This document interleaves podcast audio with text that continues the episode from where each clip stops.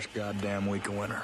Hello and welcome to a new episode of the Holmes Movies Post. There. Yeah. Podcast. yeah. Welcome to another episode of the Holmes Movies Podcast, the first ever Holmes Movies Podcast episode of 2022. Hooray! We made it through another year of the pandemic. Hmm. Yes, 20 we're still we're still in the long 2020. Um and um yeah, here we are 10 years after the start of the pandemic. Um and it is uh it is tiresome. But what are we talking about today? Well, um, that's Adam, by the way, just in case anyone didn't know. Did you just have like a blackout? It was like, what are we talking about today? Pause. Well, what- do you know where you are? I do, I do know where you I Get in the game, Anders. uh, yeah, I am. Uh, this is not good radio. Tell them what. Tell them what we're talking about. Do it so now. today, uh, seeing as Jesus we, Christ! what do, you, do you know where you are? Do you, wake up! What time I'm, is it? I'm awake. it is. I mean, technically, it is dark outside where I am. So What? you know. you just shut down? um, no, that bit well, Star okay. Wars R two D two just falls over. Anyway, um, so on the last episode of the podcast uh, where we talked about our favorite Christmas movies, we did bring up a lot of films where they were like, "Is it a Christmas film?" No, it's a snow film. So on this A snow episode, film. we are bringing up films. What was that? It's a sound effect. Snow, Jesus Christ! Snow films. Yeah. So, um, films set winter. largely in the snow. Uh, films where the tone of the film is set by the snow, which take place largely um, in a snow-filled environment. I already said that. Um, but yeah, so you know, you know what a snow film is, people. Come on. Um, and uh, and yeah, it is actually. Um, it has snowed where I am, so I'm looking out the window at a bunch of snow, which kind of sets the mood. Um, and uh, and yeah, and I think there's a there's a ton of films uh, that take place uh, in the winter in the snow, where the snow uh, causes problems for the characters. It causes uh, the film to have a particular mood um, and a particular look. Snow is very beautiful. Snow is also cold and it is dangerous. And um, it is dangerous. I was out walking. Um, our me and Felina, my girlfriend, we were out walking her dog, and it's slippery. You got to be careful. You got to have the right shoes. Fucking guy, just, just Scott of the Antarctic over there walking a dog. Oh, it's, it's- oh, it's very slippery. Oh man, jeez, yeah, you're like fucking Edmund Hillary. You are. Wow, someone made a documentary about you, intrepid explorer. you pillock. okay. How much snow have you got? Like a, like a half a centimeter. Yeah, Like that's a light dusting of icing that's that's on a cake. that- that's it's true.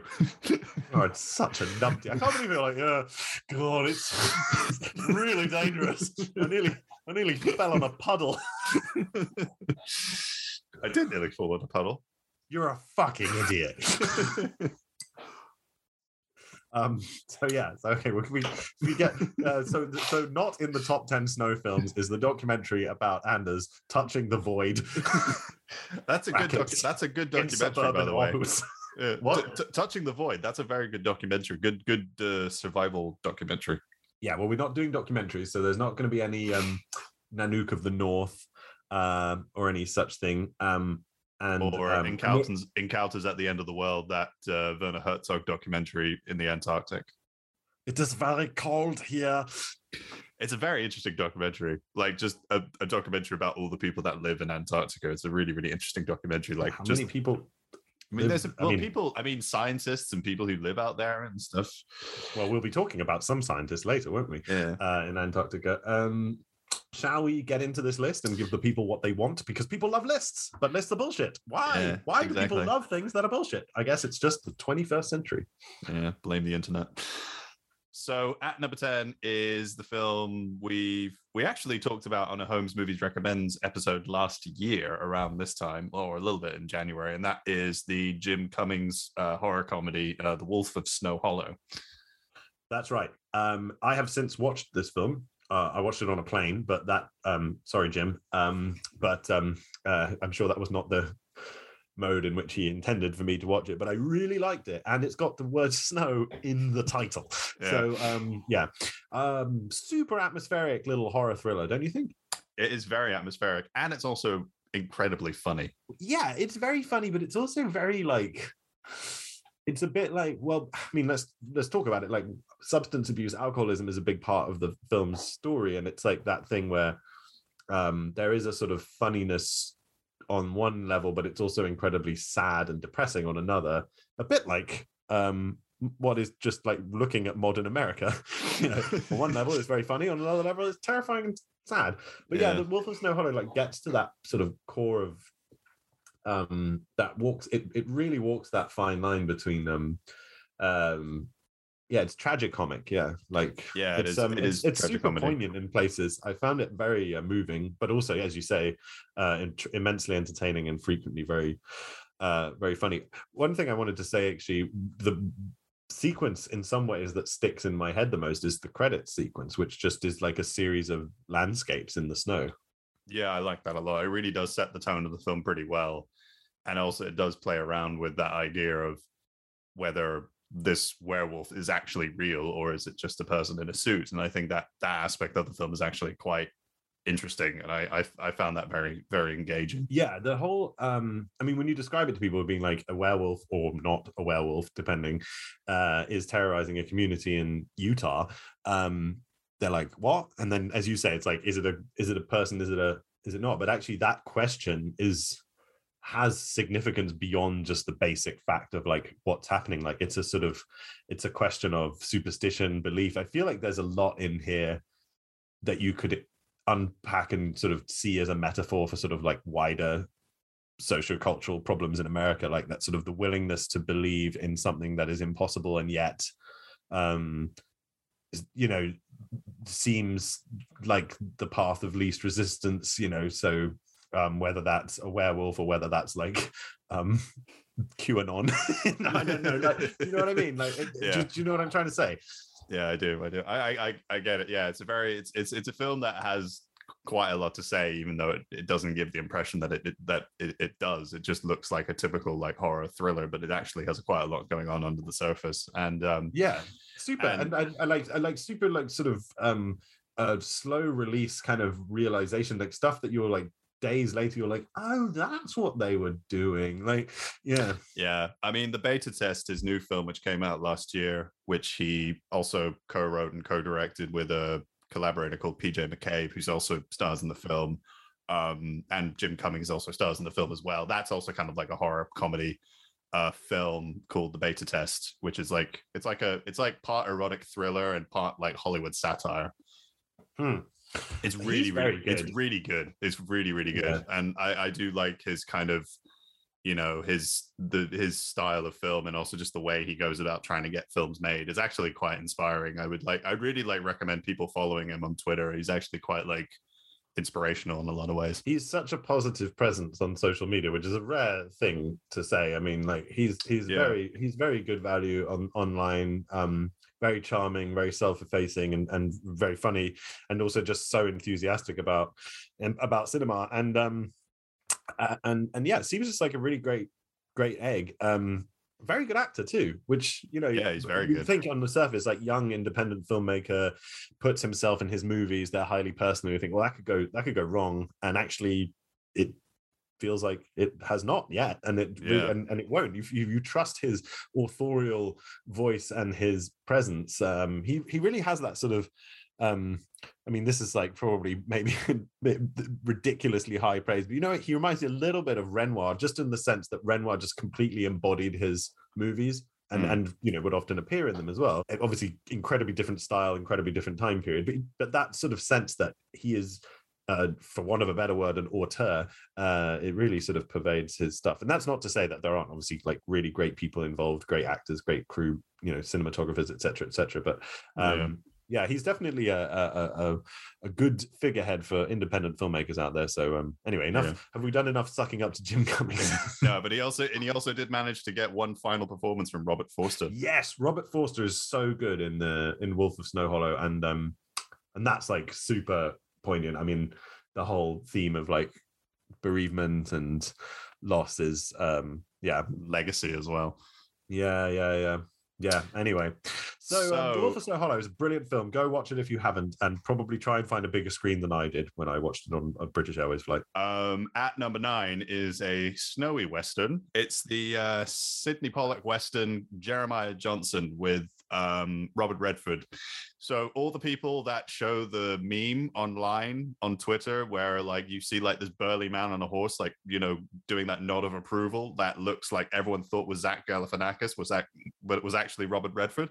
That's from Jeremiah Johnson in the sort of the last like part of the movie. Yeah, so um, it's a film about a, a man who goes to the mountains and becomes a mountain man. Um, the sort of uh, roving, bearded uh, characters who roamed the West in the sort of early to mid 19th century, um, usually hunting beaver. I mean, this is a very romantic um, film. He doesn't um, go with anything in mind except to kind of disappear from civilization, and he manages that. It doesn't always feature snow, but when the snow is there, it's really there.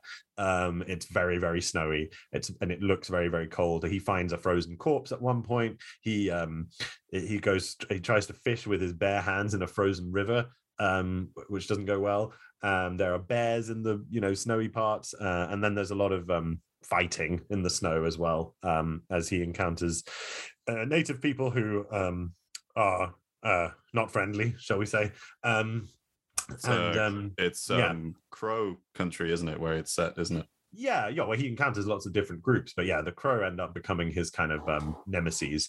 Um, but um, but yeah, I, I think this. I think Jeremiah Johnson is a very uh, very good film. Uh, it's a very interesting western because it's not like your standard propaganda kind of colonial narrative you know the sort of manifest destiny on film that you get with you know a lot of like john ford movies from the 40s and 50s for example but it it has it feels like it's it's more meditative it's um it's sort of melancholic in a way um and um and it's it's about it's about a lot of things that you you you associate with westerns like sort of um self-reliance and individualism and and loneliness and inability to kind of function with the rest of society. So it feels like it's kind of it's, it's, really a post Peckinpah kind of movie um and very beautiful in places and very um very gripping. I'm, I'm always surprised that not more films were made about um mountain men and just like the whole thing of like being outdoors. Um it, it,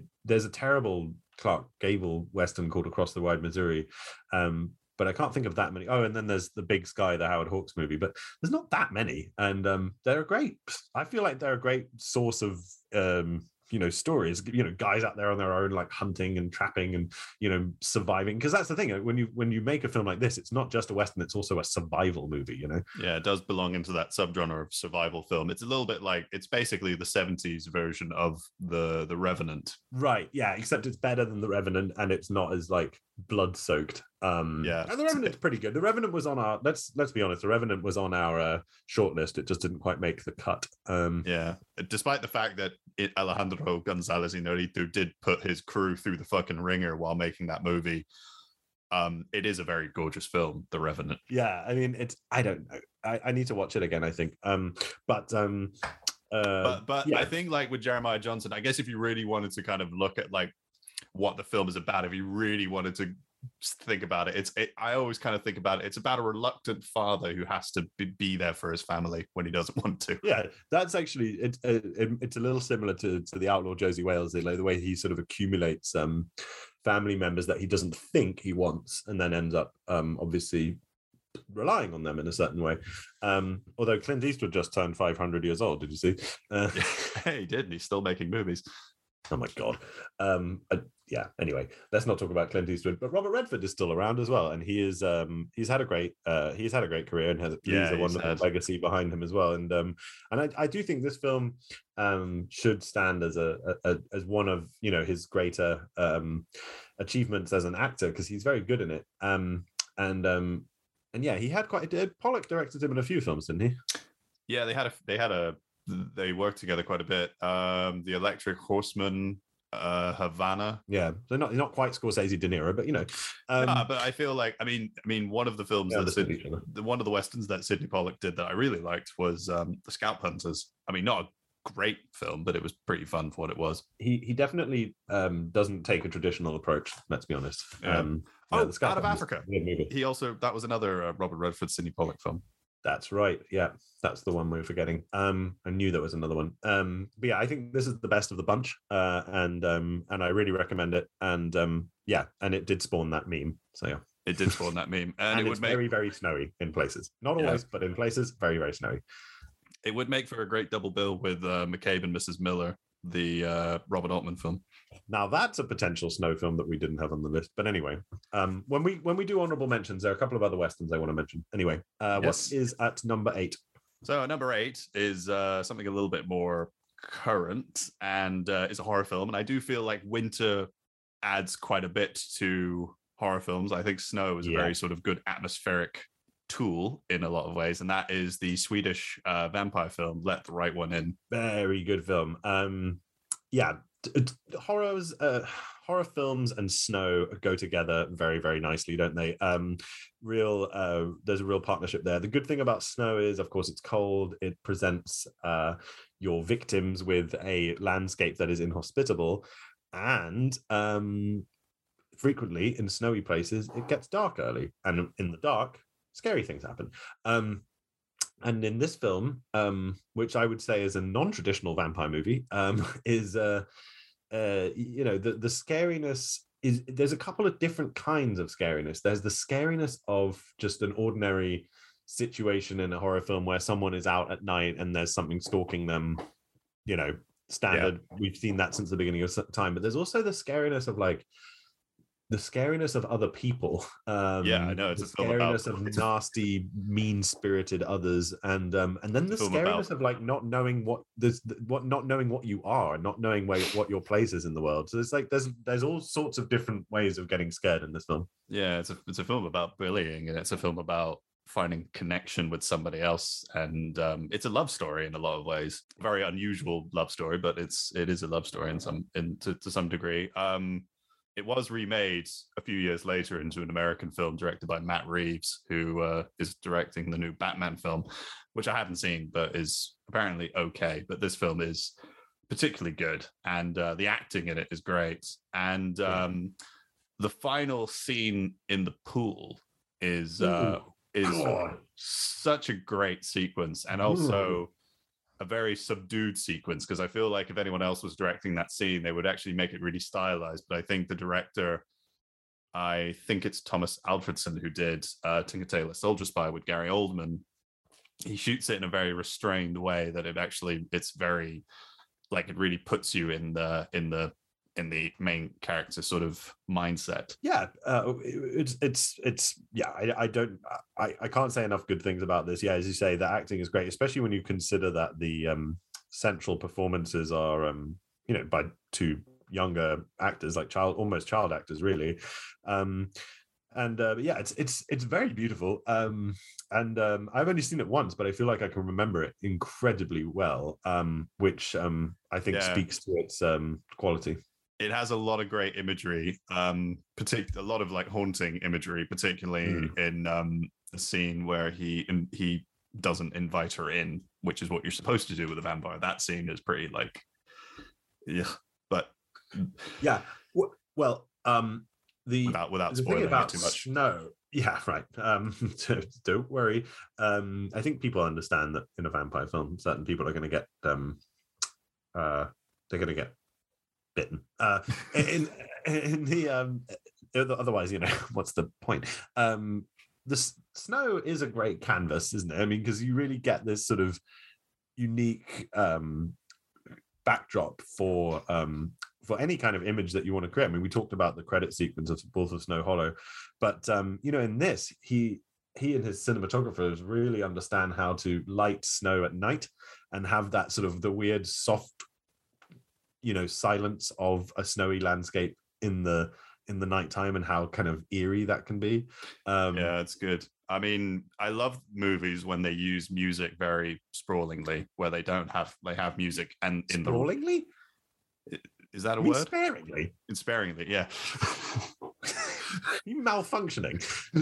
they use music sparingly like they use music in the right places where you need to have music and using sound to actually create atmosphere. Yeah, no, it's um, it's such a great um, like it's such a such a, s- sort of a a- a complete package. You know, everything they every, everyone involved in this film understood the assignment. Put it that way. Yeah. So at number seven is a film that has actually appeared on one of our lists, best shootouts, and that is the and that is the very snowy film that takes place in Wyoming, and that is Taylor Sheridan's directorial debut, Wind River, with Jeremy Renner and Elizabeth Olsen. Yeah, so uh, we debated about this a little bit before recording um, because it has already appeared on a list and um, Shootout.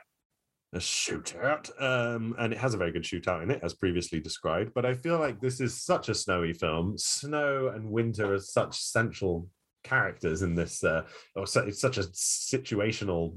It's of such situational importance to the narrative that it's kind of you can't ignore it.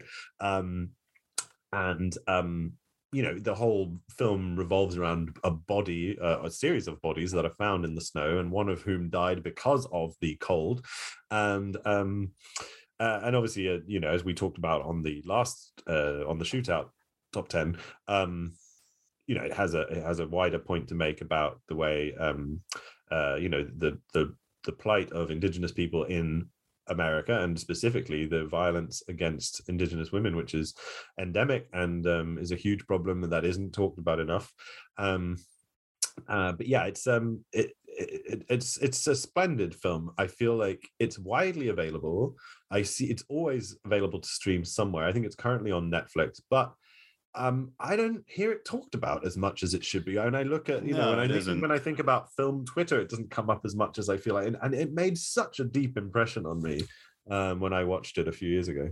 Yeah, I feel like out of the films that Taylor Sheridan has either written or, or directed, I think that's the one that stuck with me the most. Like I like Sicario, but it it's it's just a film about the war on drugs. So I'm just like, yeah, okay, it's a pretty film, but at the end of the day, it's just a film about the war on drugs. It's not a film. we've that, done that that we've done that before and it's been not this- the problem Yeah. with sicario is it's not interesting enough to justify making another film about cartels and the border and stuff i mean we've already and also there's a whole breaking bad like deals with that you know in a number of uh, seasons and you know there's been so much content about that so i don't know sicario but but sicario seems to come up way more uh in discussion Yeah, I know. I think Wind it's River. just because it's Denis Villeneuve directing it, and it's Roger Deakins and everything like that. It's like, yeah, it's a Hmm. it's a good looking film. I just don't get that much anything from it.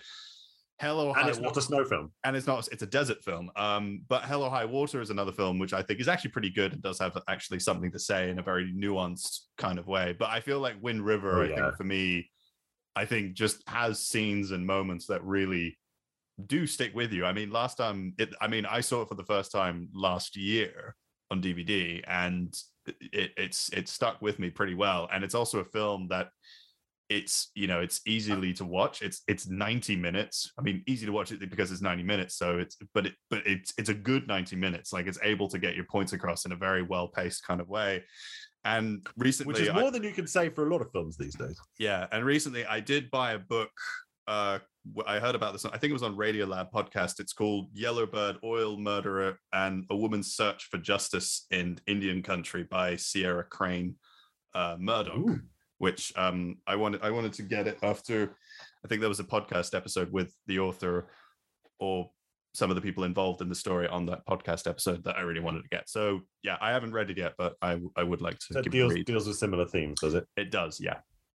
Well, yeah. I mean, I think so. The good things about Wind River are number one, great thriller. Number two, great western, uh, modern western. Yeah. Number three, brilliant performances. Um, so that's just the sort of film part of it. Uh, but then, like, there are points to be made, like serious points. It's not like Wolf of Snow Hollow, where you come away being like, "Oh, he's made some subtle points." Like the, the points in this film are not subtle. It is like, "Hey guys, pay fucking attention. This is a, this is a problem." And so it reminds me in some ways of the kind of films that were made in the mid-century like problem you know issue pictures like whether it's like Yeah. gentleman's agreement or crossfire or or something like that where it's like um or guess who's coming to dinner where it's like quite a didactic um point is being made about um civil rights or social justice you know whatever you want to call it and um but in in the in the in the guise of a very very entertaining and very well made thriller um it's just um it, it- I think it's uh, I think it's one of the most brilliant American films that's been made this century. I will go out on limb and say that.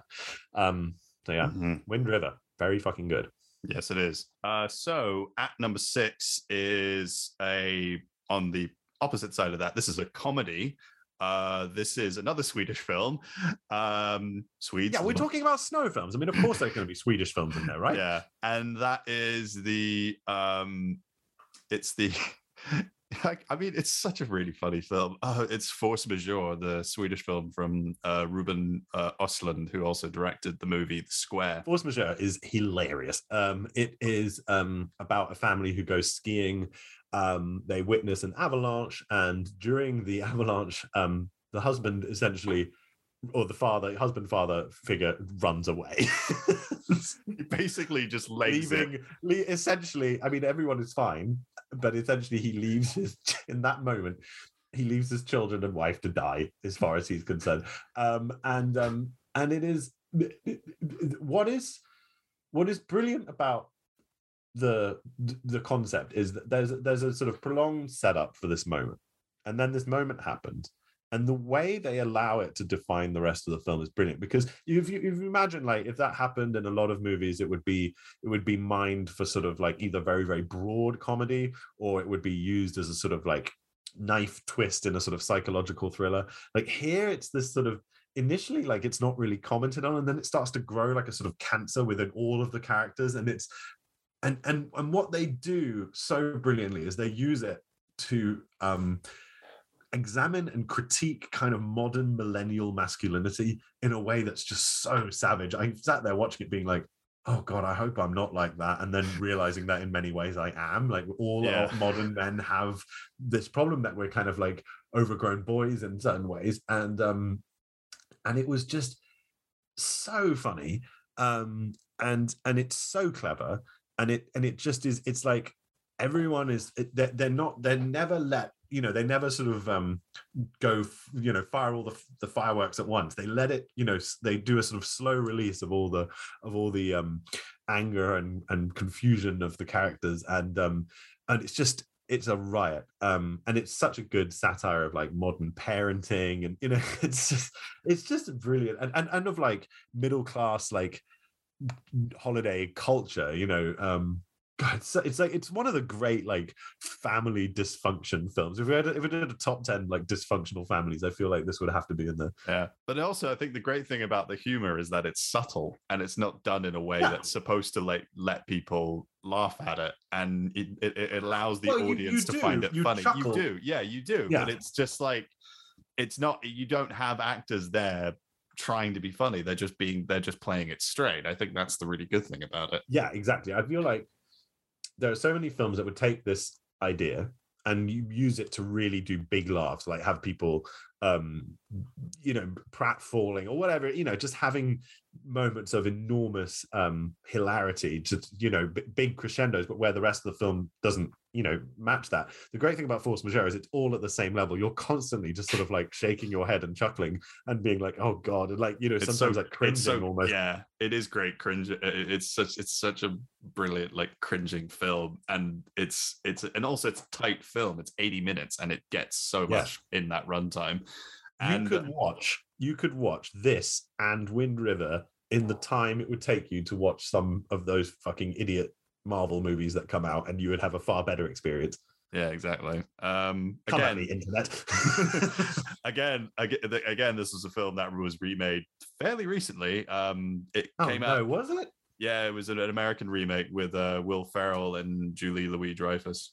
It was called. you see and i bet cool. that's nowhere near as you see i bet that's doing exactly what force majeure doesn't do and having like hu- you know big sort of crescendo laughs like you know everyone kind of choking on their popcorn and then back to being kind of mediocre you know Yeah, I, I haven't seen it, but I'm not many people saw it because it did come out in the time where like we should be taking this pandemic very seriously and shut down all cinemas. So no one really watched it. But I feel like it didn't get the best reviews when it did come out. Well i'm not fucking surprised. Um but force majeure is um i think one of um uh one of the the again like wind river like a, a film that feels very very um of our time um and a good um a good kind of text for when we look back at the the era just before the pandemic, we'll be like, yeah, I uh, that that that checks out. Um, I do and, and I just yeah, I found I, I must say there were many situations in that where I was like, this feels so familiar. Yeah, it did. It, I mean, the setting as well. I mean, I know it takes place in France, but it did take. It did remind me a lot of the times we, we used to go to Norway skiing and just all that sort of stuff. Well, it's like beach culture, isn't it? Like ski culture, beach culture, like it's all it's the same the world over. There are certain and and like more people are involved. Like the more popular places, the more kind of depressing it gets in a certain way. And it's Yeah. like I've been I've been to the Alps. It can in it's very beautiful, but in other areas with all the people and all the you know it, it, it- it starts to feel a bit like a horrible kind of theme park. Um but yeah they, they do that they do all that stuff so well. It feels like there's a character in the film who wordlessly observes everything that's going on a janitor in the hotel Oh my various- god, when they're having an argument outside the Yeah. hotel room and he's just watching them while having a cigarette. It's so funny. And I love the fact that the camera just stays still. It doesn't move or anything. It just captures this like all these like moments. It's just wonderful. yeah and that i feel like that character of the janitor who's like smoking and watching this like weird shit unfold he's he's such a metaphor for the entire film like it's like the film is him but also we are him in some ways like this Yeah. sort of um observers who are um outside but also uncomfortably close um Yeah. yeah brilliant brilliant film Yeah, he does take that style of film, like that satirical eye of on the family, and does place it into the world of the arts, the art world in the square, which uh, came out a few years later. yeah i want to i do really want to watch that It's a good Um, film. so- I, I would say Force Majeure is better, but it is still pretty good. Yeah well and the square is not a snow film so uh. Exactly, it's a. not it's a appearing on our list so uh this week did we get any um correspondence yeah, we did, we did, we got we got a little bit, which was uh, which was really nice. Uh, so the Big Balance podcast, uh, they wrote, uh, "Gotta go, The Shining, right? But Hateful Eight uh, is always strong." Right. I wanted to talk. So good. Thank you, Big Balance, for bringing up um, uh, these films. Number one, let's let's deal with the Shining thing. Uh, we were talking about this before we recorded, and um, you could make a top ten snow films that are just horror. We realized we had too many horror movies, and um, The Shining just doesn't have enough snow in it, so it had to go. Um, and uh, even though it is very snowy in places, and the snow is one of the reasons for the whole film existing in the first place, uh, it just um, yeah, it just didn't it didn't make the cut. Didn't quite but, make the cut. Yeah. but we will. I promise you, there will be horrors uh, to come. But yeah, so the Hateful Eight, um, good film, not a great Yeah. film, um, great performances, um, and it undoubtedly very very snowy.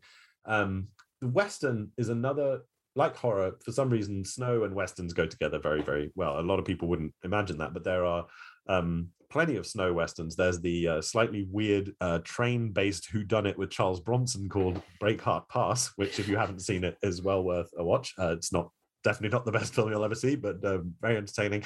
Um, the um, you have your uh, you have your Hateful Eight, of course. We've already mentioned Jeremiah Johnson uh, and The Revenant. Um, there's also a brilliant film which I wanted to put on the list, but Anders hadn't seen, and um, there's another film on there that he hasn't seen, so I decided to go with that one instead. Um, uh, it's called Day of the Outlaw with Robert Ryan. Um, really, really good um, Western directed by Andre de Toth, I think. Uh, which um, is it?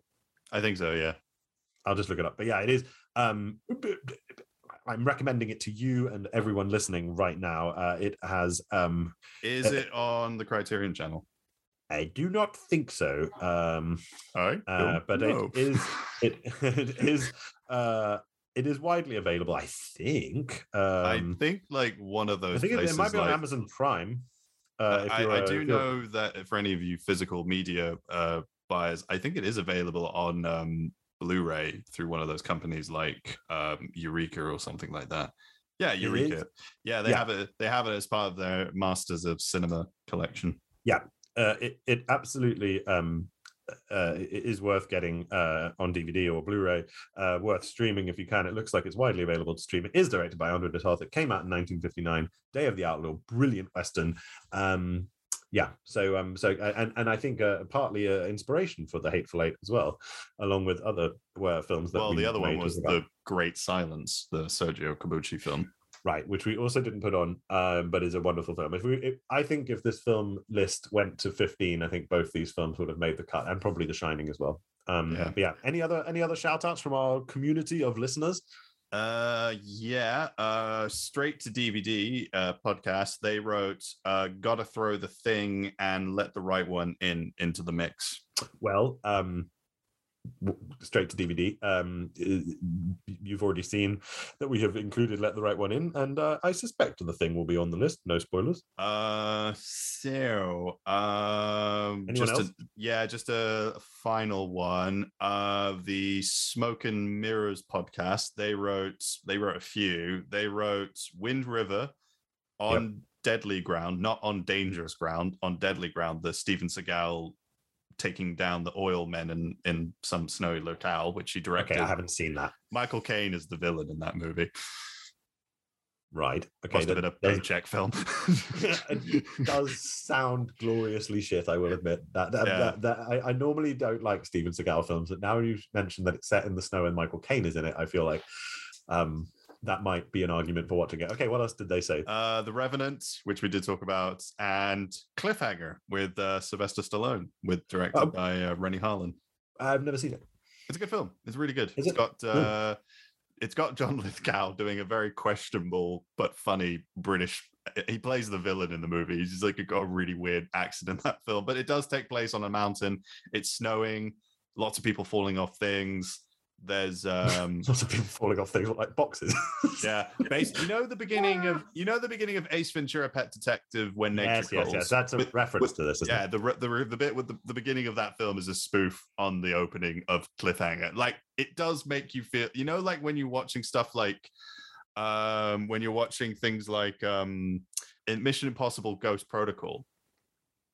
And he's crawling up the building and he's nearly falling down, and he did that for real. It's stuff like that. There's moments like that where you're just like, oh, Yeah, you get you get vertigo on behalf of the um yeah, yeah, yeah. It does. It it makes you. It it yeah, it does stuff. Um, another snow film is that not very good Everest film. I just remembered. Speaking of mountains. It's okay. Oh, yeah, I don't know. It was a bit shit, wasn't it? Hmm. Um, but um, some good you, when mountain did, you- when, stuff when did you see it? In the cinema when it came out. You saw it in the cinema? Yes, Oh, oh okay. I used to go to the movies, Anders, when I was a young man. I did. I did. I thought you watched it on like uh, the plane or something. I don't know because I didn't. I never no, I thought. it, probably wouldn't. I, I wouldn't watch a film like that on a plane. I feel like um, uh, when I'm on a plane, I want to watch something that's very closely tethered to the ground and doesn't feel threatening in any way. Although I did watch Wolf of Snow Hollow, so yeah. Uh, anyway, yeah. Um, and you know what I you know what I love on a plane is just like just give me like Star Wars or, or tell you what I watched recently on a plane, The Matrix. Like just something which just takes my mind off the fact that I'm in a fart tube full of land pigs um you know flying through the sky with all this fuel um i just just so i can escape you know and watch something um mindless um yeah so anyway um that, uh, thank you smoke and mirrors um Yeah, those are all those are all great suggestions We'll give them a uh, shout out in, when we post this episode on Twitter, and we'll add their uh, links i- to their pages in the episode note when the episode comes out. So, um, should we should we give some honorable mentions? Yeah, let's do that. So we already talked about some of the westerns that aren't on there. Um, I um, uh, when you mentioned on what was it on on Deadly Ground? Um, on there's a Deadly brilliant Ground, yeah. there's a brilliant, brilliant, brilliant film noir uh, called On Dangerous Ground. Um, again with Robert Ryan and with Ida Lupino as a blind woman. Um, if I feel like um, that could easily make the cut. Um, it is a fantastic film, um, and it's um, you know. Again, like with Day of the Outlaw, they use the fact that Robert Ryan could play heroes and villains equally well to great effect because he basically in both films he plays a, a flawed hero, um, and um, yeah, it's also got our old favorite uh, Ward Bond, um, and it's just it's just a brilliant film. It's on the Criterion. So I really suggest that you use my login uh, and watch it. yeah i'm sort of uh trying to make through make my way through a few films that are sort of leaving um i saw i saw a very funny uh slightly funny film called the grass is greener with Cary grant and robert mitchum and deborah kerr and gene oh, I simmons saw that. Yeah, it's a Yeah, sort it's of good. drawing room comedy, but it's not a snow film. So why Not the a fuck are you talking But there about is a snow film with Robert Red no not Robert Redford Robert Mitchum that I really want to watch called The Track of the Cat, which is directed Yes, by I've never seen that. I have it on DVD, but um, yeah, I've never, I've never actually watched it. Yeah. Um, so the other films I put on my list, I put Winter Light, which is another Swedish film uh, directed by Ingmar Bergman, which is a film about a priest um, losing his faith, and it is a it is a wonderful film. It's, Sounds- Sounds fun. it's it's it's it's very bleak, and Max von Sydow is in it. It's it it served as a big inspiration for um, Paul Schrader's film First Reformed, and when you watch first if you if you watch winter light and then watch first reformed then you'll realize wow he really kind of might have ripped off that movie a little bit. Um i put wonder boys on here. It's kind of a snow film. It's set in winter. There's a lot of snow and it's set in like sort of new englandy sort of area or pittsburgh i think It's set Uh, in Pittsburgh. It's not set in New England. Pittsburgh is in fucking Midwest. new, new england or pittsburgh i meant uh, well, it's set in Pittsburgh, so not New England or Pitt. Is it also set in New England? i think it might be set in new england but they probably filmed it in pittsburgh i'm not sure How on earth? Well, anyway, look, we're not. that- I'll, I think I'll, I, I haven't seen it for a while. I'll look it up later. your 'cause I- brain might be scrambled, or the film's brain might be scrambled, or both. Um, yeah, I, I- I also put Fixed Bayonets, the Sam Fuller Korean War film, which takes place in a snowy sort of locale. Touch, Touching the Void, which is a really good documentary. Also a survival winter film. Uh, Great Silence, The Hateful Eight, March of the Penguins. You Um, can't have all these documentaries. Eternal Sunshines of the Spotless Mind, which Yeah, it's a snow film. it's a it's a snow film. Uh, Misery, it's a snow film. Yeah, we didn't. Again, that had to go because we had too many Yeah. horror films.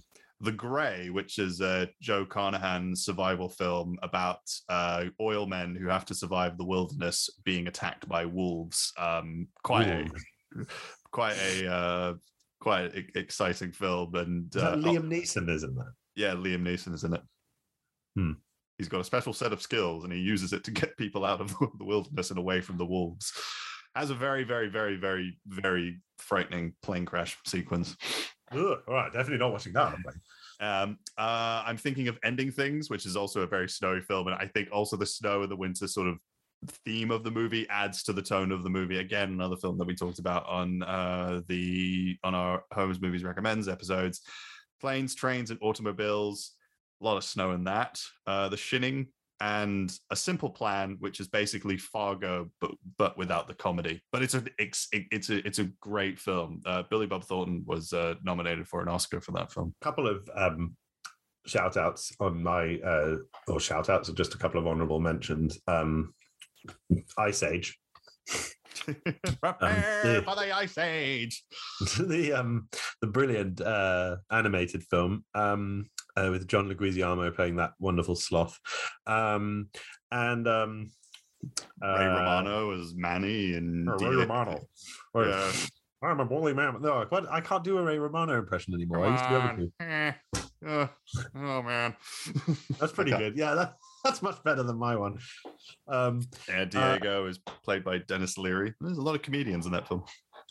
yeah um so that's fun um and um i also wanted to i mean we talked about a lot of my other shout outs most of which are or honorable mentions sorry most of which are westerns um i also wanted to mention the um uh the snow bound episode of band of brothers uh, which takes place in bastogne uh, in Mm. the Battle of the Bulge. Um, it's uh, I feel like that's one. If that was a film, I think that would be number one because it's one of the snowiest, coldest feeling things. Like your feet start to hurt and you feel like you're getting frostbite just like watching this film and uh, watching this episode. Um, and it's um, it's just so well done. Um, I think it's one of the greatest like evocations of cold and and isolation um, I've ever seen. But it's a TV thing, so it doesn't count as a snow movie. But uh, I just I wanted think to. it was uh, shot in a soundstage. I think I don't really. yeah, know. and like a big hangar or something. Yeah, yeah. Mm. Um, uh, and another shout out. Uh, why do I keep saying shout out when I mean honorable mention? Another honorable mention. Out, out. Um, that was weird. Uh, the, the another film that we talked about last time is obviously on Her Majesty's Secret Service, um, which we decided was a Christmas film, but it is also a snow film. Um, Yeah. It has uh, the skiing and all the rest of it. Uh, it it's it's it's fucking um, wonderful. Um, Yeah, I mean, The, just um, speaking of Diana Rigg, who is great in On Her Majesty's Secret Service, she gives a wonderful final performance in the Edgar Wright film Last Night in Soho, which was one of my favorite films of last year. but it is a, is it a snow film? No. It's not last night in Snowho. So um, that's it's not on our list. We can't talk about it. Um, so so so get it out of your dirty mouth. Um, yeah, On Her Majesty's Secret Service is very very funny. I've never seen the Gold Rush, the Charlie Chaplin. Um, yeah, I've never, I've never seen it either. It is on again. It's also on the Criterion Channel. yeah. Did someone shout out with that on Twitter, or did I make that up? No, I don't think so. I might have added it as a pitch. I might have added it as a picture online. I thought I thought I thought someone did. I thought I saw you reply to someone. Did I? I feel like you did. Um, I just I suddenly remembered. I was like, now that we're doing the now that we're doing the shout outs, I'm like, uh oh, did we uh did we forget to oh, wait, maybe someone did. I'll just go on my Twitter page really quickly. Um, you just carry on talking. Um, Well, I'm done. I'm, I'm here waiting for you to fucking sort your life out and, um, you know, figure out if you've forgotten to recognize one of our listeners. I did do that last on the last episode. I was really bad about it. Oh yes, fuck yes, that's true. That's true. That's true. Um, yeah, Shock it, Schlock and Awe, the Schlock and Awe podcast. They wrote Hateful Eight, Wolf of Snow Hollow, uh, Runaway Train with Jon Voight and Eric Roberts. And I think Eric Roberts was nominated for an Oscar for that film. Uh, I think you can get that on through Arrow Films, the Blu-ray and the Gold Rush. They also mentioned. Okay. Um, so everyone seems to love the Hateful Eight. Um, also, I think for Runaway Train, uh, you should have written in for our trains episode. Uh, and uh, so, no, um, there's also Snowpiercer, of course, which is, you know has snow in the title, but is a train film. Um, Technically, So, um, it's, it spends most of the time in a train in a snowy world that's been ruined by climate change. And also, actually, another snow train film, another snow train crossover is uh, Murder on the Orient Express. One day we'll do top 10 snowy train films. but no, Schlock and Awe, thank you for reaching out. Anders, you get a slap on the wrist for forgetting to mention them earlier. Yes. Yeah. Okay. Well, Well, you should write all these things down before you start recording, like a professional podcaster would do. I have it. I had my Twitter, the Twitter, our Homes Movies podcast Twitter page, and I like retweet them onto the page so I don't have to write it down. So I'm not wasting paper. and- and no one, no one cares. Um, can we move on with this ridiculous? because? I'm all topic? about the environment. I don't want to waste paper. what? anyway, on with the list. Uh, so at number five is in brackets controversial, and I'll let Adam describe or explain why. Um, it's the uh, dun dun dun dun dun dun dun dun dun dun. The Empire Strikes Back.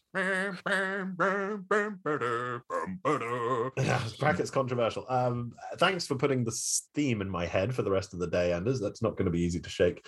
Um, okay, why is it controversial? Because is it a snow film? Well, it well, the beginning of the film it does take place in a snowy locale that they filmed in Nor in Norway. in Norge. Uh, yes. So, you know, people, yeah, this is potentially controversial because there is no snow on Dagobah. There is no snow on Bespin. There is no snow in the asteroid field. There is no snow inside the Millennium Falcon.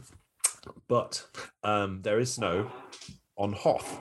And um, there is a. Uh, um, there is a tone that is set in those early scenes on Hoth that I think pervades the rest of the film. You know, you've had your Star Wars, you've had your New Hope. You know, you've been drawn into this world of robots and and spaceships and adventure and excitement and princesses and rebels and blah blah blah. And now we're going dark. Now we're taking you into the heart of darkness, taking you into the frozen wastes of the human soul, and that's where. um that's where it opens you know with with with luke getting captured by the by the by the abominable snowman yeti thing and um Wampa. and wampa I think it's a Wampa.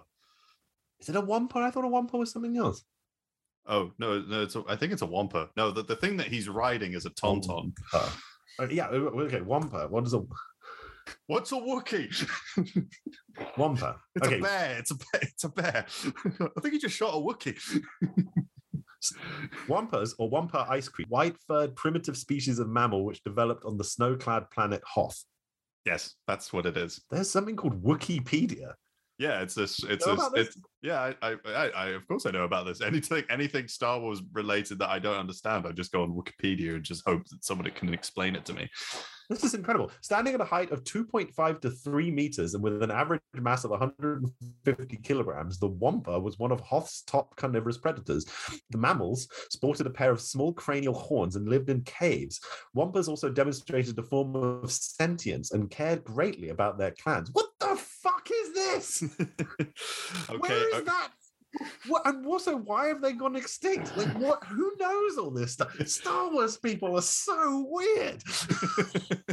That's brilliant. I am spending some time on Wikipedia. Seriously, I don't mean to impugn anyone's uh, nerdery. I think that's absolutely fantastic. Um, Could- could- okay, so Could we get back to why Yeah. this Empire Strikes Back is on the list? Now I'm telling you to get back, stay on target. Stay on target. almost there. Um, it is a snow film because when you think about The Empire Strikes Back, what do you think about? You think about the snow scenes on Hoth. You think about the AT-AT walkers. You think about the attack on the what's the base called? Uh, the Echo Base. Echo base. Yeah, you think about you think about that whole sequence, and then you think about just the mood of the film. And I feel like it, as I said earlier, like I feel like the tone of The Empire Strikes Back is set by the snow. Um, and I just um Well, the first I- scene I- of the movie, the hero is taken away by a wampa. That is apparently how tall are wampas? Well, how how tall were 2.5 to 3 meters. Two Um, point five to I three thought you said we were supposed to leave wampas aside. Yeah, I know, but I was just kind of getting back to it because it just it puts. I think because like in the last film, the heroes win, and in this one, the heroes are put through the ringer a lot, and you know they get through into a lot of problems, and it all starts on Hoth, the with the snowy- wampa. with the with the snowy planet and the AT-AT walkers and the uh you know all the, stuff And the wampa. and the wampa. Yeah, Um, I was like I am Yeah, the the- walrus. and the wampa. Um, I, yeah, so Empire Strikes Back, it's got to be on there. Um, when I think about snow films, it's one of the first things that pops into my head. So uh, yeah, um, it's a but I great. think It's, that's it's a great. All the sort of snow, like all the stuff, the scenes on Hoth do take up quite a bit of the movie. And you actually feel like the whole film could just take place on that planet, but then the shit hits the fan, and then they're separated. Our heroes are separated. it's so good. The Empire Strikes Mike. My, it's just Empire it's Strikes Mike. Just- but it's so. It, I meant to say the Empire Strikes Mike's The Empire Strikes Back is such a good film. Uh, it's the best Star Wars film, and um, yeah. it's um, it's just so um, it, it's just it's such a great adventure, but it's also I love how dark they let it get, and um, yeah, it's um.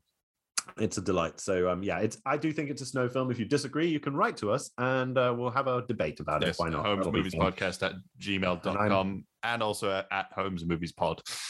I'm definitely going to be spending some time on Wikipedia. My word, that's the best thing I've discovered all day. Anyway, what's at number four? Yeah. Well, just before we get, just speaking of Star Wars, have you been watching the Book of Boba Fett? Not yet, but I'm going to start soon. It's pretty good. It's, it, I mean, the last episode is is pretty pretty great. Uh, they managed to humanize the Tusken Raiders, and they managed to. It's like, it's basically like the first two episodes because it keeps flashing back a lot of stuff with Tusken Raiders, and um, it's like Dances with Wolves a little bit. And there's one. What, there's, Tusken Raiders, Dances with Wolves for Tuskens. I mean, it's, it's high time someone humanized the Tusken Raiders because yeah. you know it's, it's, uh, they they really have been very hard done by in cinema. Yeah, and uh, there's one scene in the film which did remind me a little bit of Lawrence of Arabia. In the film, No, in uh, in uh, the Book of Boba Fett episode yeah, episode you said in the film. It's a television show. I'm just It's being pedantic. So at number four is a film I haven't seen, but I really want to. Again, it's another film on the Criterion Channel. It's the film, the Russian film, The Ascent, which uh, off off off mic, you did tell me this is like the snowiest film you've ever seen. I watched this the other night and um it was quite fortuitous timing seeing as we're doing our snow movies. It is tremendously snowy. Um the snow is all encompassing in this film. It opens with snow, it closes with snow. There's no scene basically where people aren't either in the snow or like trying desperately to shelter from it. Um, it's a world. It takes place during the Second World War. Uh, it's in occupied um, Belarussia, which is you know white Russia, very appropriate. Um, and um, and the um, you know you have oper- you have partisans operating behind the German lines, and you have the Germans trying to catch them. And two partisans go off to try and get provisions, and um, events unfold from there. Um, it's incredibly beautiful. It really reminded me of um, Dreyer, um, and and specifically the themes of the film and the sort of plot reminded me a lot of the the uh, the Passion of Joan of Arc. There is a kind of weird kind of religious undertone in this film, which is very very interesting. But yeah, the snow is everywhere, and it really like there's a there's a scene where one character is being dragged through the snow, and you can like see it like going down his shirt and into his mouth and his ears, and it's like you feel so cold watching this poor guy, and you feel the the ice and the wind and you and the, they filmed the, the cinematography it's black and white is done so well so the whole the landscape becomes one with the sky you know and the sun is just this little cold disc you know like it's so stark and and and and icy and just sort of like uh, it's it's so um Yeah. it's it's it's really really great and i feel like you know we talked about well you know snow films you've got to have some swedish films on i feel like we couldn't do a top 10 snow films and not include a russian movie i mean russia is synonymous with harsh winters um you know the- Yeah. actually when I, when we were preparing for this podcast i was thinking about that great scene in the duelists where they're on the retreat from moscow um and um and they're like frozen and they get into that fight with the russian cavalryman or whatever it is um I need to watch the duelists again. uh, but yeah, but that's obviously not a snow film because that's just one scene in the film. But this, as I say, this film has nothing but snow. It is a film just like uh, I described with the Band of Brothers episodes. It's a film that practically gives you frostbite while you're watching it, and um, yeah, it's it's it's just like whoa. Um. Uh, I find, I just yeah, I know I I don't I don't know what to say other than just to sort of make appreciative and and awe awestruck noises. It's um uh it's it's it's brilliant. It's also the only film on our list today that's directed by a woman. Um yeah, I want to bring uh, this up. Yeah, it you know very rarely do we bring up uh, films directed by women, and I feel like in the future I do want to do a lot more of that. yeah it's just it's it's it's something we have to recognize as a problem with ourselves like we watch a lot of films that um um that are sort of within the kind of establishment blockbuster hollywood um uh you know uh type you know whether it's uh, westerns or horror movies or science fiction or whatever and generally speaking when studios make films that they want to make money they put men in charge even now and that's a shame and obviously historically women have been kept out of the director's chair because of institutional and systemic um chauvinism sexism call it what you will so yeah um bad on us for not watching more films directed by women and bad on you listener if you're like us basically and like everyone else um Yeah. And bad on the fucking film industry for being so um male dominated and uh, misogynistic. Uh, but La- uh, larisa shepitko um directed the ascent. Um she was obviously a brilliant filmmaker. Unfortunately she died um just after the film was made as she was scouting locations for her next film. She died in a car crash and it's terrible because there really there was clearly an amazing uh talent there. And um That's really uh, sad. yeah. yeah i know. It sucks. And but it's um i, I think it, it is it is one of the um i think it's one of the great pieces of soviet cinema. I know she was very close to uh, andrei tarkovsky. It has a slight tarkovsky vibe as well. I think um i think if you like um films that are a little bit slower a bit more meditative you're going to love this film. So um yeah go go check out the ascent it came out in 1977 it's available on the criterion channel in the us and i'm sure lots of other places both legal and illegal um Yeah, you and can also get you can get it on Blu-ray as well as part of the Criterion collection. oh cool um Yeah.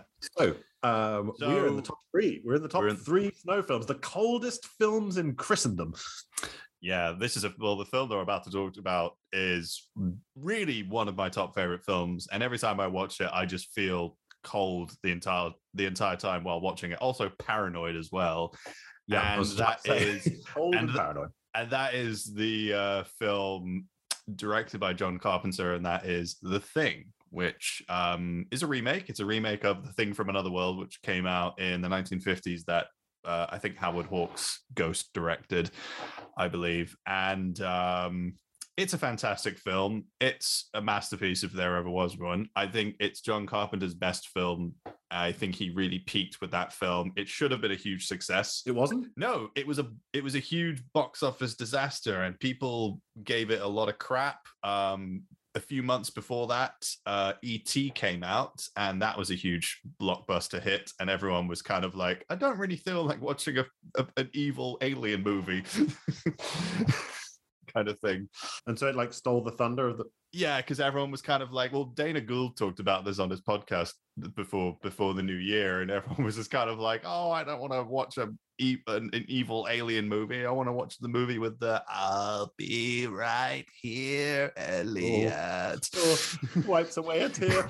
Um, yeah, Yeah, I Um, mean, just the the cinematography is amazing. Like, just he creates paranoia. Just like like the way like there's one of my favorite shots in the movie is just of Kurt Russell like sitting in a chair and he's but like there's a doorway that's there. Like you're just looking. You just every shot in the movie, you're just looking at everyone and looking at every corner of the movie. And you're just kind of like feeling like, God, I've just what is going to happen? And it's just uh, amazing. The special effects are amazing. Rob Bottin, who um, was a protege of uh, Rick Baker, uh, who you know the great Rick Baker, who did the makeup effects on American Werewolf in London and Men in Black, and won seven Oscars. He, you know, he he was. You know, Rob Bottin was 22 when he was doing a lot of the makeup effects in this movie, and I think he had to be hospitalized for exhaustion because he was working so fucking hard on that movie. the effects are incredible in the thing. Um, Yeah. th- they're just they're they're they're like nothing you've ever seen before, before or since. I will say, like, uh, they're, because they're practical effects, right? They're, they're so um, they feel completely unique. It's and some of them are just like. Like what the fuck? How the hell did they come up with that? You know, like the but it never feels that- that- dated. It never feels dated. It No, still holds true, up. It doesn't. No, it absolutely holds up because they, as I say, like they do things practically, and it relies on location. Uh, again, they filmed in Norway, didn't they? Uh, Uh, or- no, they actually what they did, they shot in a soundstage in the Oh. in the in the heartland of California, which was LA, like just boiling hot. And they shot in a studio and they shot, they brought the temperature down so it was freezing. And so it Hmm. made it cold for the actors. And that's what Tarantino did on the Hateful Eight. And the Hateful Eight is was Tarantino's way of recreating the feeling that he got when he saw the thing. And um and the thing is a lot better than the Hateful Eight. And they use some music from the thing. Uh Ennio Morricone did music for both films. And the, the score is great. It's very minimalistic and it's very catchy and it's just you know it, it- it's a film that really holds up you can just every time i watch the film i'm always like when did these people get attacked by this alien and all that sort of stuff it's just a, it just it's a perfect film for the pandemic era that's what i'll say oh my god, yeah, it's yeah, the creeping dread. Like, who has it? Who doesn't? Like, can we trust anyone? Like, isolation, paranoia. Yeah, it's it's such a good pandemic film. That's a great point. I'm sad to hear that it didn't do well when it came out, but no I think it's yeah an enduring classic, definitely. Um, and um, you know, I think it's considered uh, one of the great films of its era. Um, and um, yeah, I mean, as you say, it just has so much going for it. And um, yeah, what about the, the external shots? They weren't done in the studio. They must no, have the found external the external shots were done i believe in canada Canada. Okay. Um, yeah, which is cold and snowy. But yeah, this is our, as we mentioned, uh, Antarctica and scientists earlier. This is these are our Antarctic scientists coming a cropper when a when an alien comes into their midst and um, yeah, decimates them. Um, so uh, so yeah, the thing, brilliant film if you haven't seen Yeah. it. Um, So, what? uh, We're in the top two. This is this is getting seriously chilly now. so number two is where eagles dare which is another war snow film Yes. Broadsword calling danny boy broadsword calling, danny, boy. Yeah.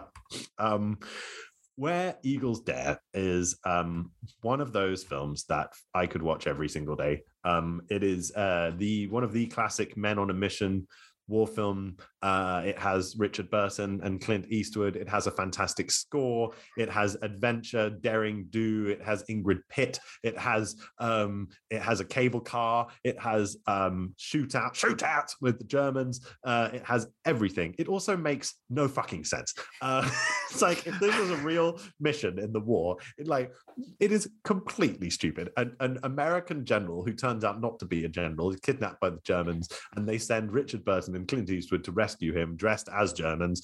And um, it turns out it's just a big deception operation uh, to try and It's a big action-packed mole hunt. That's what the yeah, film really and they're is. just trying to they're just trying to winkle out three people they suspect of being spies and another person they suspect of being their uh, handler. Um, and uh, it really feels like they go to an enormous length to basically ju- prove that four people are traitors. Um, they also kill about three million Germans in the film and um, cause any number of like any amount of havoc. they kill so many Nazis in that film. It's like the whole German army is in like one like like ski. It's like a ski resort for the Nazis, and they just blow it up. Yeah, I mean it's crazy. It's like they between between this film and the Dirty Dozen, more Germans bit the dust than they did on the entire Battle of Stalingrad. For fuck's sake! I mean, it's like it's ridiculous, but um, it is incredibly entertaining. There's a great book. Uh, who's it by? There's a um, there's this one. Um, the, I'm, getting, there's a- I'm, I'm, I'm getting a name mixed up. No, it's not. It's not. Uh, I'll look it up. You, uh, it's you Geoff Dyer. Just, a- uh, a I do have the book. I do have the book somewhere. it's very very funny. And he does this loving um sort of scene by scene journey through where eagles dare. Um and it's very it, it's it's very very sweet. Um but it's also like incredibly funny and points out some of the ridiculousness with the film.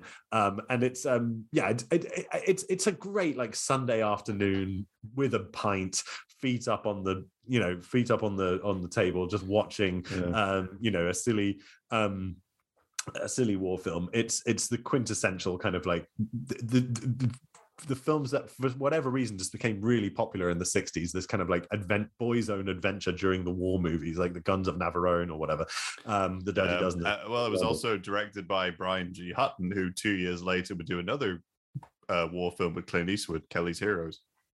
Right, right. Yeah, which is another kind of silly adventure World War II film. Yeah, at some point, Hollywood just decided that, like, yeah, World War II was a horrific event that killed 70 million people the world over. Tell you what, we're going to use it as a backdrop for these, like, Boy Scout, you know, tales of, of I mean, it's like, they're just, it's like Indiana Jones movies. I mean, Spielberg loves uh, Where Eagles Dare, by the way. He's always talking about it um, in interviews. I'm not like his mate. I don't go to, like, sit and- a friend. yeah, I don't, I don't, I don't actually know. I've just heard him like talk about it in an interview once. I should rephrase that. But yeah, um, I, uh, I have, I, it, I have so much time for Where Eagles Dare. The music, just that, ta- ta- ta- ta- ta- ta, the the drum beat that begins Yeah. the film. That all I need, I just need to hear that drum beat, and I'm right there. Um, and um, yeah, stupid fun, uh, but um, but very very well done. And that's the thing. I think they know that this is a ridiculous film, but they play it straight, and um, and I think that's it- it's all the better for it. Um, and um, yeah, Yeah. that's what I have to say about Where Eagles Dare. Really, I mean, um, I feel like um, the people who've seen it will know that it's good and will agree, and uh, the people who haven't will go and watch it and either be completely horrified or will join the cult of weird people who like these World War II movies. Um, yeah. I mean, Clint Eastwood, he's the fucking Punisher in that film. He just mows down like so many Germans in that film. I mean, it's just it's so over the top, and the little di- the, the endless supply of dynamite they have. Okay, look, we can't we can't get into it in forensic detail, but just watch it, people. Uh, don't take it seriously. Um, yeah, Where Eagles Dare, number two, very snowy, by the way, lots of Yeah. snow. Uh, so at number one is uh, the probably the snowiest film the Coen brothers ever did, and that is Fargo. Fargo, which also spawned a very snowy TV series, also called Fargo. So it's like it's snow all the way down. Yeah, it says in Minnesota. What was that? Minnesota. Minnesota. I was trying Are to do it. Minnesota. Oh, Minnesota. Minnesota. Minnesota. No, that you're not doing the accent right. You sound like a, complete numpty. Right. Say say just do it in your um in your Manny from Ice Age voice. Yeah, Minnesota. Yeah, that's better. Um and Minnesota. Yeah. This is Going the down to the Windy City. I'm going crazy out there in the lake. um okay um the the um the the film really yeah this is a film about an accent about one of the most adorable accents in white america and that is the minnesota um Midwest accent. Minnesota accent. Yeah, because a lot. of, in, in I mean- part is inflected by scandinavian uh Yeah, exactly. a lot of swedish and danish and norwegian immigrants settled in that part of the world i guess they liked it because it's cold um and um the film is basically a love letter to this kind of regional peculiarity, but it's also a, a, a hilarious plot about kidnapping and uh, financial anxiety. Um, and just such a, a, utterly hilarious performance from um, um, from William H Macy. Like I, I just the, the scenes where he is wheedling in the car dealership, he's like, oh, you know, they put it right on in the fact, you know, they put it on right there in the factory, and you know, the true coat, and that guy, and he calls him, "You're a liar. You're a fucking liar." it's like you're a bald-faced liar, fucking liar. I love that. and his wife is like Edgar. And the and the bit where he loses later in the film where he loses his shit while he's trying to scrape the ice off his car and he starts whacking it with the little snow thing. I mean, it's so fucking funny. Uh, Um, it's Steve the- the- is Steve Buscemi is very amusing in this film and comes a cropper. But the film, I mean, you've got these these two sort of comic, uh, sort of broadly comic performances from these slimy guys, but the the center, the core of the film is Marge Gunderson, played by um, Frances McDormand, uh, who deservedly walked away with an uh, Academy Award. yeah, she doesn't show up until like the hero of the movie doesn't show up until like 70, not 37 minutes into the film. Is that right? Yeah. Um, I need to watch it again. I mean, she where where um William H. Macy's character and Steve Buscemi's character are kind of broad and talkative and sort of big in their comedy. Her comedy is more restrained. Like she's very straight. Like she's also like she feels like just someone's aunt.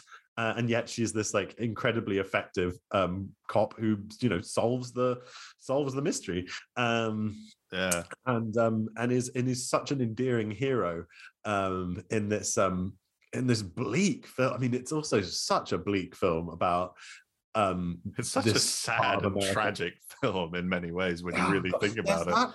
There's that scene where she goes to have dinner with her old high school. yeah, um, Mike, Mike, the Mike Yanagita scene, which uh, for for a while I always kind of thought like, why is this scene in the movie?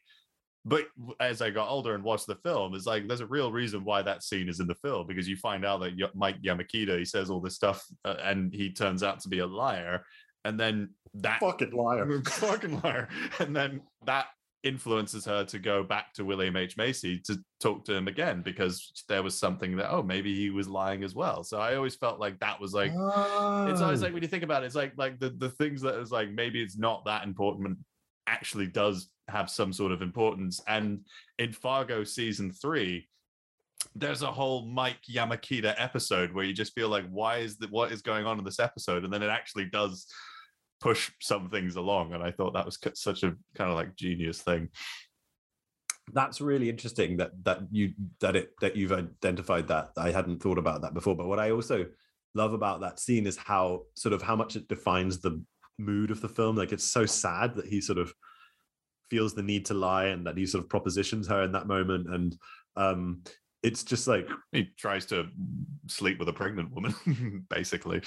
yeah i mean like room for one more uh like he's uh he's got a he's um he's really um just such a sad character and it's like that I, I i think fargo is so successful because at the heart of it there is this like terrible um sense of ennui and and and hopelessness and and and yet she is just so like she keeps her head up throughout and just Yeah, exactly. serves the community and and does what she needs to do it's in some ways you know she's like a sort of modern john wayne you know just like believing in right and wrong and believing that she needs to um you know serve justice and not question it but but not in the sort of gung-ho way in a sort of like right this is you know roll up your sleeves kind of thing Yeah. um it's yeah it just it's such a great film. Uh, the more i think about it um th- the more i'm convinced that this is a such a worthy number one. And yes it is snowy as you like. I mean it is just th- the snow